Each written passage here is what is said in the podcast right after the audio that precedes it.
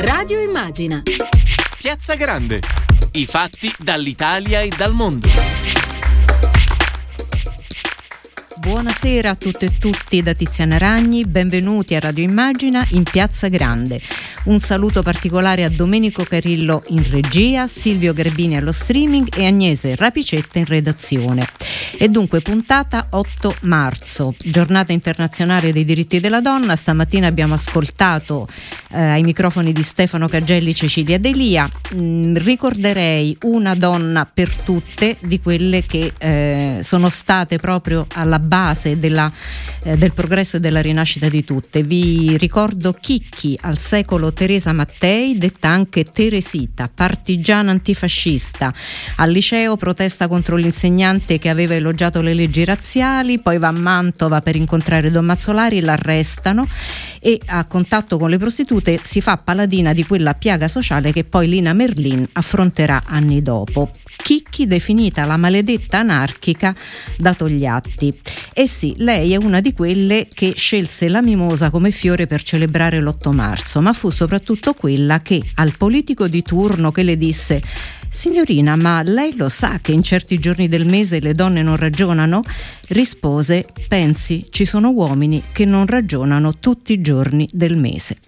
Ragiona invece benissimo tutti i giorni e tutte le settimane, aiuta anche noi a far ragionare Giovanni Ansaldo, giornalista di Internazionale. Benvenuto a Radio Immagina Giovanni Ansaldo. Ciao, grazie. E dunque con Giovanni Ansaldo cambiamo pagina e parliamo eh, di questo weekend che ha visto la fine, eh, la chiusura del Festival di Sanremo chiudono i palcoscenici del weekend, ma purtroppo da un anno è fermo tutto. Questa è stata una parentesi, come dire, fuori sacco di un mondo che però sta soffrendo da un anno. Eh, Giovanni Ansaldo qualche mm, tempo fa ha fatto un articolo che iniziava così: Voi ve lo ricordate l'ultimo concerto che avete visto prima del lockdown? E Giovanni Ansaldo se lo ricorda qual è il suo? In realtà sì, e lo, lo, lo eh, citavo anche nel sì. pezzo, era il concerto dei, dei Calibro 35 al Monk, che è un club di Roma per chi non lo conosce, che come tutti i live club italiani è, è fermo da, da, un sacco di tempo. Insomma, abbiamo avuto una breve parentesi estiva di eventi distanziati, eh, però di fatto il, la stragrande maggioranza dell'attività live è ferma da, da un anno e ci sono musicisti che non suonano e ci sono, va sempre ricordato, soprattutto persone che lavorano dietro le quinte, che non lavorano, persone che spesso erano legate a lavori stagionali in un certo senso, cioè che magari con una stagione estiva mettevano da parte i soldi per quasi un anno intero e che invece sono ferme e, soprattutto quindi... che non hanno idea di quando poter ricominciare perché come eh, questo settore diciamo insegna ci sono appunto attività che non hanno assolutamente idea di quando e come è così? Sì, in questo momento fare previsioni sul, sul, quando torneranno i concerti come ce li ricordavamo è molto difficile perché è legato a tutta una serie di di fattori, eh, prima di tutto insomma, le, sanitari. le campagne vaccinali, mm. sì. Cioè, chiaramente c'è una questione sulla campagna vaccinale. Io credo che i concerti di artisti italiani torneranno sicuramente prima degli stranieri. Mm, poter fare una previsione però mi sembra veramente anche poco serio. No, no, eh, infatti nessuno può farla e questo come dire aggrava anche la crisi del settore perché anche chi in questo momento stringe i denti non sa nemmeno per quanto ancora dovrà farlo. Una mh, mm, delle segnalazioni che ci arrivavano eh, da parte di artisti che appunto si esibivano dal vivo è che eh, strada facendo alcuni di loro, molti di loro, eh, non solo hanno pensato di cambiare mestiere, ma lo stanno già facendo e quindi dicono eh, magari finirà e, e, però per noi il treno sarà, sarà passato, sarà finito. Sì, eh, c'è, un, uh, insomma, c'è stato Sanremo da poco che secondo me mh, mm, poteva fare di più a livello di, Come diciamo, di rappresentanza. Mm.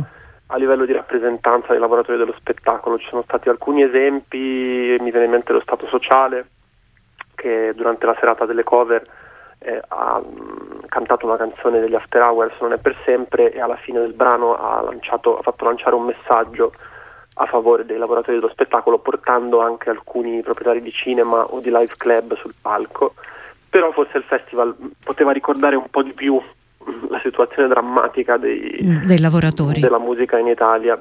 Beh sì, sì, sì, parliamo per i live club, parliamo di 15.000 concerti cancellati per farci un... Ecco perché appunto per dare anche un'idea a, a chi ci ascolta di, di, di, che cosa stiamo parlando e di che mondo è coinvolto in tutto questo, cioè non si tratta solo di chi si esibisce ma di tutto quello che c'è dietro e attorno. Mm, ci ha raggiunto ai nostri microfoni mm, Giovanni anche Luca Zannotti che è portavoce e promotor Indipendenti Uniti. Benvenuto a Radio Immagina, Luca Zannotti. Ciao a tutti. E, prima buonasera. Di, e buonasera mh, mm, a lei. Prima di tutto ci dice che cosa sono eh, Promotor Indipendenti Uniti? Promotor Indipendenti Uniti è il coordinamento delle eh, agenzie della concerti della musica indipendente in Italia che raccoglie eh, alcune fra le principali realtà attive da anni nel settore che rappresentano poi gli artisti cosiddetti eh, indie, eh, quelli che eh, si vanno ad ascoltare i palazzetti, molti dei quali erano eh, nella, nella, scorsa edizione del Festival di Sanremo. Quindi ci sono da BPM concerti, eh, Locusta, musiche metropolitane, Radar concerti, La Tempesta eh, e tante, tante, tante altre eh, agenzie di, di medie e di piccole dimensioni. A tutti e due, sia a Luca Zannotti che a Giovanni Ansaldo, faccio una domanda. Mm, tra eh, gli effetti diciamo, della chiusura c'è anche quello di iniziare a pensare come riaprire. Il 27 marzo dovrebbe esserci la riapertura dei teatri e dei cinema, però eh, tra le cose che si stanno facendo per preparare la riapertura anche mh, di questi locali, per esempio la reazione, la areazione, L apostrofo aerazione. E eh, c'è un esperimento che è stato fatto a Barcellona, che è quello dei 463 volontari dentro un locale appunto con questi impianti di ventilazione hanno fatto Ehm, tamponi ovviamente rapidi prima e dopo, eccetera, di questi 463 nessuno ha contratto il Covid. Eh, a vostro avviso è un tipo di esperimento che si potrebbe eh, replicare e farne un progetto anche italiano? Non so chi vuole iniziare, Giovanni Ansaldo. Ma eh, secondo me eh, si può ripetere, mm, in particolare io penso all'estate che insomma mm, è abbastanza vicina tutto mm. sommato, quindi pensare a degli eventi con una capienza sicuramente no, non eventi da 60.000 persone, quelli anche per, da un punto di vista organizzativo in questo momento mi sembrano molto difficili da, da organizzare, ma il problema è proprio far ripartire le realtà medie e piccole, mm. perché i, le grandi multinazionali hanno comunque um, delle risorse anche per resistere un po' più di tempo, anche se in realtà poi anche, anche, in quel caso i dipendenti finiscono in cassa integrazione, quindi non è che... Eh, Beh, almeno ce l'hanno, perché qui purtroppo è venuto fuori anche che molti lavoratori dello spettacolo non erano neanche noti come tipologia no? al Ministero certo. che doveva erogargli i sussidi. E quindi, Però sì. insomma, eventi con una, con una, capienza leggermente aumentata all'aperto, distanziati, insomma, si potrebbero fare, penso si possano fare con le dovute insomma, cautele. cautele. E, Luca Zannotti? Assolutamente sì. Eh, I protocolli eh, ci accompagneranno per un periodo molto lungo, nessuno ci ha detto quando questa crisi Covid finirà. Il prima Cov, l'esperimento a cui faceva riferimento, ha funzionato ed ha eh, descritto una realtà che eh, i concerti sono luoghi dove vengono eh, adottate delle misure di sicurezza, il distanziamento, i sistemi di ventilazione a norma costosissimi che sono i medesimi che vengono eh, attivati all'interno dei supermercati. Quindi le nostre strutture costituzionalmente per superare un pubblico spettacolo hanno dei sistemi di ventilazione funzionanti e mantenuti che eh, possono garantire la, il, il, ricircolo del, d'aria.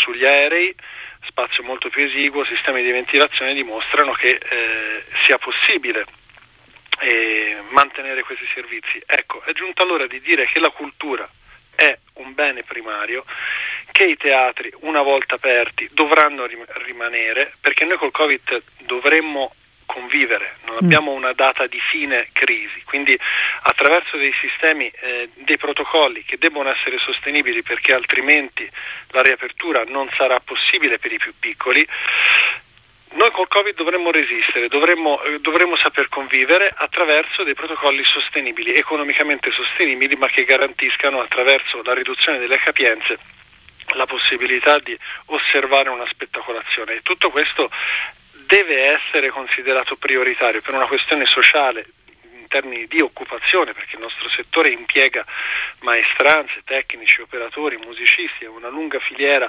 che eh, a tanti livelli impegna eh, personale che va tutelato perché si sta disperdendo. Du- eh, venerdì eh, del, di due settimane fa un imprenditore si è suicidato, è successo nel Padovano e, e quando si suicida un imprenditore si dovrebbero eh, osservare delle accortezze maggiori verso un, un'intera filiera sì. che sta in ginocchio. Voi mh, avete qualche richiesta che state eh, portando avanti, in particolare eh, nei confronti del Ministero delle istituzioni che sono vostri interlocutori? Avete fatto delle proposte o eh, ci sono cose specifiche che chiedete che possono essere supportate? Noi abbiamo bisogno in questa fase di attivare un osservatorio, un organo consultivo permanente che con un metodo e con una certa sistematicità all'interno di MIBAC ma anche di MEF, Ministero del Lavoro, si possa trasmettere gli elementi che determinano la straordinarietà del nostro settore, per ottenere ristori mirati, per ottenere misure di ripartenza sostenibile, per, per, per ottenere una nuova riforma, quindi un'integrazione, una nuova legge per lo spettacolo dal vivo, un'integrazione alla 175 che riconosca i, eh, i player grandi e piccoli della filiera della musica dal vivo, dal vivo come eh, dei soggetti eh, che abbiano un riconoscimento culturale. Ricordiamo che il 99% della filiera della musica dal vivo è fatta da imprese sotto i 5 milioni di euro. Quindi siamo mm, soggetti molto piccoli, piccoli. microimprese, piccole eh, o piccolissime eh, imprese, ditte individuali talvolta, quindi senza dipendenti che con eh, diciamo, un metodo piuttosto una forma eh, giuridica piuttosto flessibile eh, fa eh, sistemi di eh, coorganizzazione con altri soggetti. Quindi si parla di tanti piccoli microorganismi che si mettono insieme e creano una, una filiera che poi produce ricadute occupazionali, presidi culturali nelle periferie, nelle aree vaste, nelle città e produce occupazione, produce ricchezza e, e indotto. Quindi questo sistema va riconosciuto come eh, un sistema, eh, un presidio culturale da tutelare, in particolare il sistema, il circuito dei Life Club, che è sempre stato scoperto dai finanziamenti pubblici, ma che ha una enorme eh, ricaduta economica e anche culturale sui territori in cui eh, agisce. Quindi, eh, da una parte, eh, misure di ristoro più eh, preciso e, e forme per la ripartenza, protocolli per la ripartenza sostenibili e una riforma della, sulla legge della musica dal vivo. Grazie davvero Luca Zannotti, eh, portavoce promotor Indipendenti Uniti. Mm, grazie per grazie, essere grazie, stato con noi. Grazie, Volevo invece fare un'altra domanda a Giovanni Ansaldo che ehm, è questa. Mm, dal punto di vista di chi eh, fa spettacoli eh, dal vivo c'è il timore che eh, in realtà il pubblico si abitui a quelli che sta vedendo in streaming. Lei vede un pericolo di questo, cioè che il, quando tutto questo sarà finito o come potrà essere eh, affrontato il dopo, troverà un pubblico diverso da quello che abbiamo lasciato un anno fa? Ma io sinceramente non credo, mm. io credo che comunque i concerti in streaming siano un'esperienza insomma, interessante ma siano fondamentalmente un palliativo. Quindi, perché comunque mm mh, il concerto dal vivo è, è un tipo Emozione. di esperienza che è molto difficile sostituire e quindi secondo me anzi è molto probabile che quando i concerti ricominceranno ci saranno vari sold out, le, chi, chi, potrà andare insomma andrà ai concerti, forse il problema è più la crisi economica, cioè è più capire se quante persone avranno le possibilità economiche di, di poter destinare soldi per mm. comprare biglietti. Mm, il ministro storico, mm, ministro della cultura francese Jacques Lang disse una volta per ogni franco investito in cultura ne rientrano almeno 5 e eh, dal suo punto di vista lo dimostrò anche. Mm, in Italia facciamo molta fatica a fidarci dell'investimento fatto in cultura e in musica, come mai secondo lei?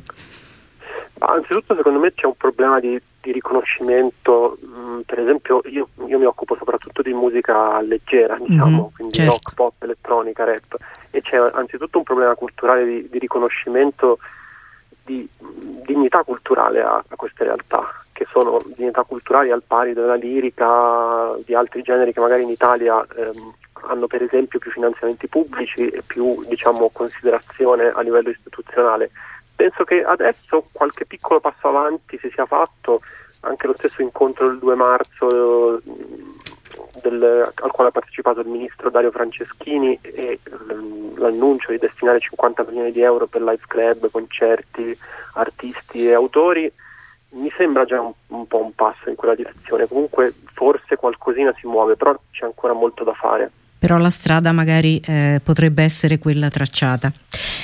Grazie davvero a Giovanni Ansaldo, continueremo a seguirla su internazionale e speriamo davvero che ehm, ci siano segnali positivi e di ripresa eh, per tutto questo settore che appunto rispetto agli altri davvero è in una sofferenza estrema. Grazie davvero Grazie e buon lavoro. Grazie a lei e uh, siamo vicini al, alla data del 4 marzo, 4 marzo 43, canzone storica di Lucio Dalla e a parlare di musica è arrivato ai nostri microfoni Luigi Manconi. Benvenuto a Radio Immagina, Luigi Manconi. Buonasera e grazie di questo invito. Ecco, mm, Luigi Macconi che tutti noi, o almeno eh, io mm, sicuramente, conosciamo come sociologo, come politico, come professore, come eh, uno degli attivisti più, più, forti anche per i diritti dei detenuti e invece, e invece la vita poi ci sorprende, eh, Luigi Manconi ha scritto un libro, La musica è leggera, eh, perché eh, mentre era intento a fare tutt'altro, in realtà ha avuto un percorso parallelo in cui ha conosciuto, avvicinato e eh, una parte della sua vita è stata proprio attraversata da questa musica leggera. Eh, un episodio in particolare mi ha colpito molto, eh, incontrare una mattina qualunque all'alba in piazza Farnese Lucio Dalla che dorme in una macchina. È andata così? Sì, è andata esattamente così. Dormiva in macchina perché in quella piazza all'epoca viveva Francesco De Gregori e ospitava Lucio Dalla che rientrato a sera tarda aveva trovato un cartello eh, scritto da De Gregori che diceva attenzione ho la febbre alta. Ecco. Siccome Dalla era letteralmente paranoico, viveva in stato di allarme per qualunque eh, minima eh, segnale di influenza, alterazione febbrile eh, immediatamente voltò le spalle, scese in piazza Farnese dove all'epoca, pensate un po', potevano sostare le automobili e si addormentò all'interno della sua macchina. Io la mattina prestissimo, come era mia abitudine, andai all'edicola per acquistare i giornali e trovai questa macchina parcheggiata lì accanto con quest'uomo addormentato, lo riconobbi immediatamente perché era il momento in cui più ci frequentavamo, era un periodo in cui Dalla stava molto a Roma e passavamo molte serate sia con lui che con Francesco De Gregori, quindi lo ricoverai a casa mia, che all'epoca era lì in un vicolo vicino a Piazza Farnese. E voi tutti avevate una temperatura accettabile ovviamente da Lucio Dalla? Eravate sì, stati... Certo. Ecco. E qual è, se c'è invece un cantante del cuore di Luigi Manconi, cioè quello che proprio magari ha, mh, anche lei ha attraversato la vita di tanti, tanti cantautori, capisco che è difficile, ma... Ma l'amico più stretto è certamente Francesco De Gregori, accanto a lui c'è effettivamente un cantante del cuore con il quale ho avuto relazioni quanto mai sobrie, essendo il personaggio, diciamo, segnato da una vocazione monastica e misantropica, cioè Ivano Fossatti. Mm che a mio avviso è autore eccezionalmente intelligente, ha scritto alcuni testi formidabili e poco conosciuti e sempre con un'elaborazione musicale a mio avviso molto interessante e tra l'altro capace eh, di aver creato quell'autentico capolavoro che per me resta la mia banda suona il rock, mm. vero evento di rottura per la musica leggera italiana. Ivano Fossati che noi ricordiamo anche per uh, la canzone popolare, diciamo che qui rientriamo un po' in un filone mh, mm, di altro tipo. Sì, che forse è la meno bella. Eh, esatto. Io suggerisco a tutti di ascoltare una canzone poco nota che si chiama Battito. Battito. Ma, ma io ho molte mm, cantanti del cuore, che, musicisti però voglio dire, perché io sono contrarissimo a intendere la musica leggera come un insieme di parole. La musica leggera è musica, in primo luogo, parole, arrangiamento e interpretazione, perché la musica leggera non è tale perché ha dei testi che, come dicono a mio avviso gli sciocchi, sembrano poesia. La musica leggera non è poesia, è altro genere che può essere altrettanto formidabile, sia chiaro, ma mh, mm, voglio dire è il risultato appunto della combinazione felice, quando è felice, di musica, parole, arrangiamento fatto fondamentale e interpretazione. E allora io amo tantissimi sconosciuti, per esempio. E ce ne può consigliare uno da conoscere, al quale avvicinarci?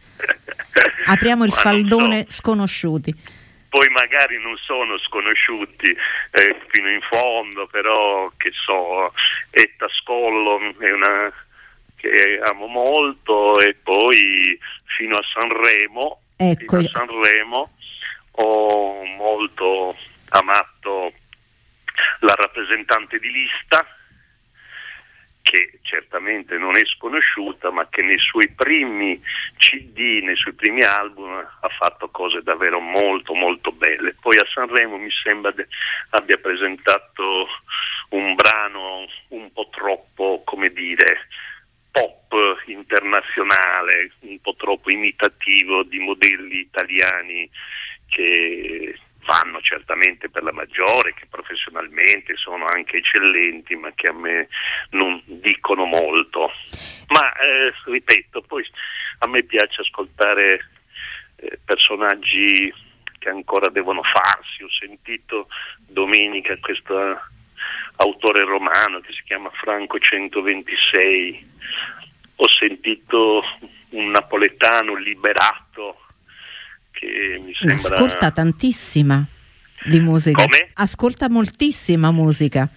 Beh, io per i pochi che non lo sanno sono cieco, quindi ho due possibilità, ascoltare gli audiolibri che consumo in quantità industriale e ascoltare eh, la musica, eh, quindi a questo mi dedico. Beh, devo dire con grande gusto anche per noi che possiamo leggere poi quello che eh, la musica le suggerisce, ma a questo punto ce la dice una canzone per il PD? Ce ne può consigliare una? Quale potrebbe essere una canzone appaiabile?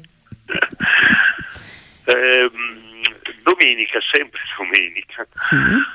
Sono stato folgorato da, dal ricordo di un brano che poi grazie a quello strumento diabolico e pericoloso e secondo mio figlio sospettabile di chissà quali macchinazioni che è Alexa, ah, sì.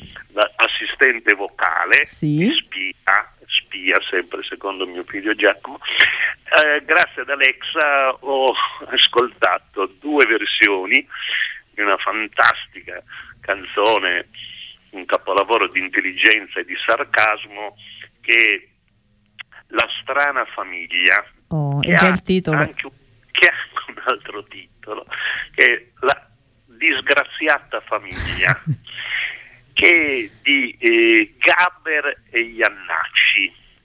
e che si può trovare nell'interpretazione di uno, cioè di Gaber, e poi dei due insieme.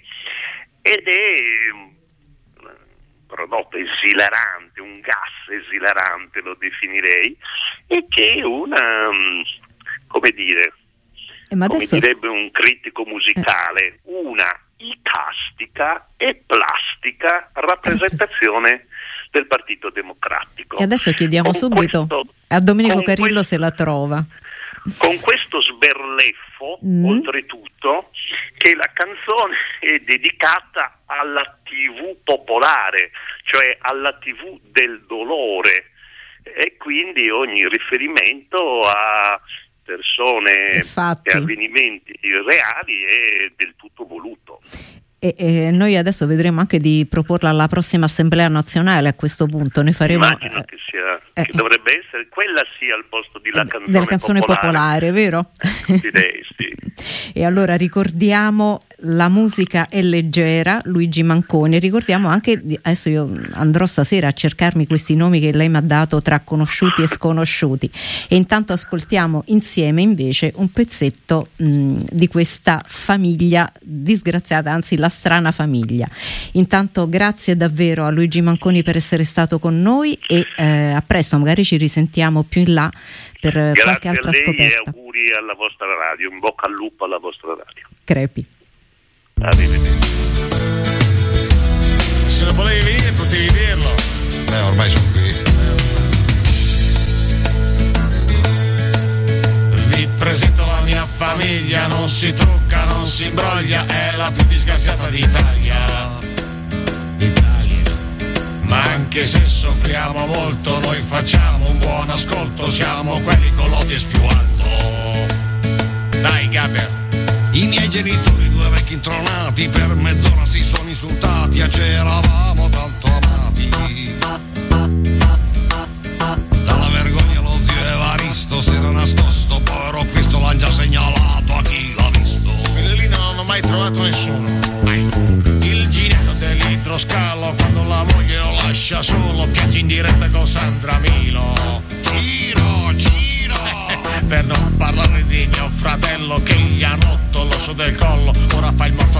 telefono giallo. Eccolo lì. Come ti chiami, da dove chiami,